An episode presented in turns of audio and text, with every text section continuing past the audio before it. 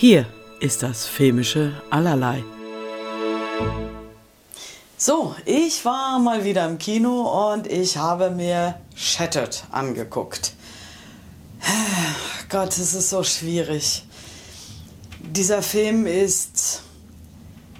Okay, fangen wir so an. Ich erzähle mal ein bisschen die Geschichte. Ein reicher, sich in einer Scheidung befindender Mann, Chris heißt er, lebt sehr zurückgezogen in einem Haus auf einem Hügel und ist so ein Sicherheitsfanatiker. Also der hat auch sein Geld verdient über Sicherheits-Apps und all dieser Kram.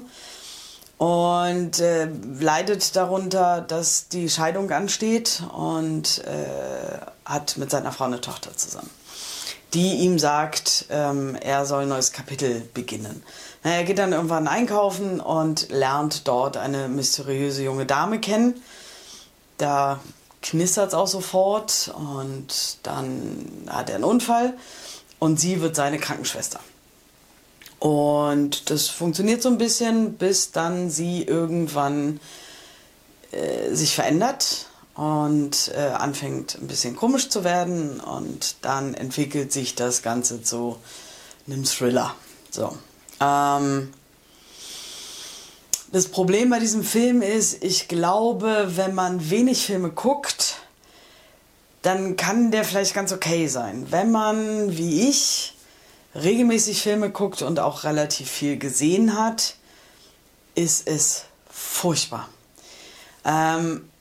Ich habe mich inspiriert gefühlt von Misery, von Leon der Profi, von so vielen anderen Sachen. Ob das musikalisch war, ob das gewisse Szenen waren, wie auch immer. Aber leider nicht in richtig gut. Der Hauptdarsteller Cameron Monaghan, der Chris Decker spielt, ich dachte die ganze Zeit, ich kenne den. Und im Nachhinein habe ich dann festgestellt, dass er in Gotham, der Serie, den Joker gespielt hat. Und ich fand den hier so absolut nichtssagend.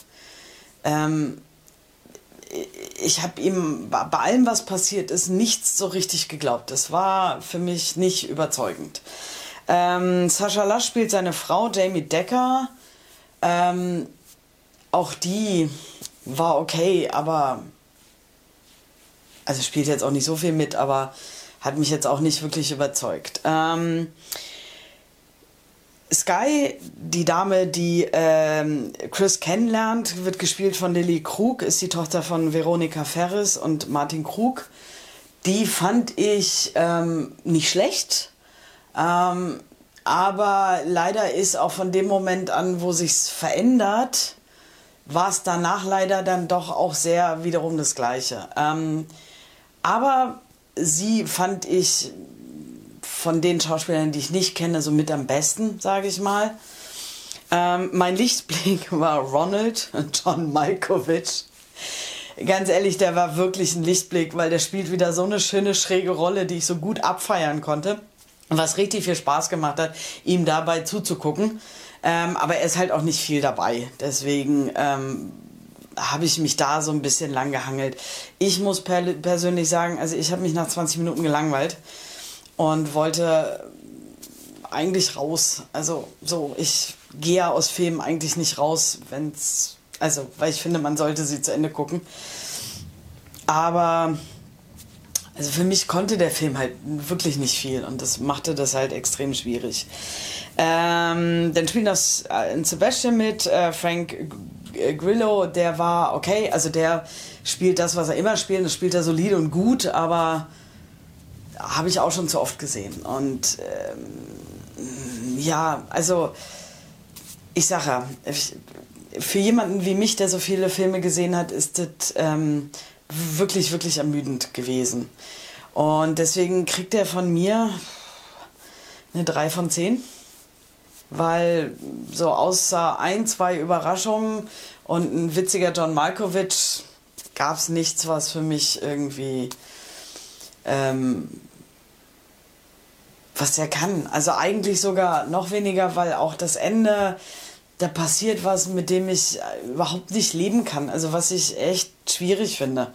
Nee, der kriegt eine 2 von 10. Eigentlich ist der unnötig, der Film, sagen wir es mal so. Auch die 92 Minuten Laufzeit fühlten sich manchmal ganz schön lang an. Ich vermute, er kriegt eine FSK 16, ich bin mir nicht ganz sicher, und startet am 24. November 22. Ja, also was soll ich sagen? Für Leute, die wenig Filme gucken, kann der funktionieren, kann der ganz überraschend sein und vielleicht auch nicht schlecht sein. Für alle anderen, die regelmäßig Filme gucken, lasst die Finger davon. Keine Empfehlung, gar keine. Sorry.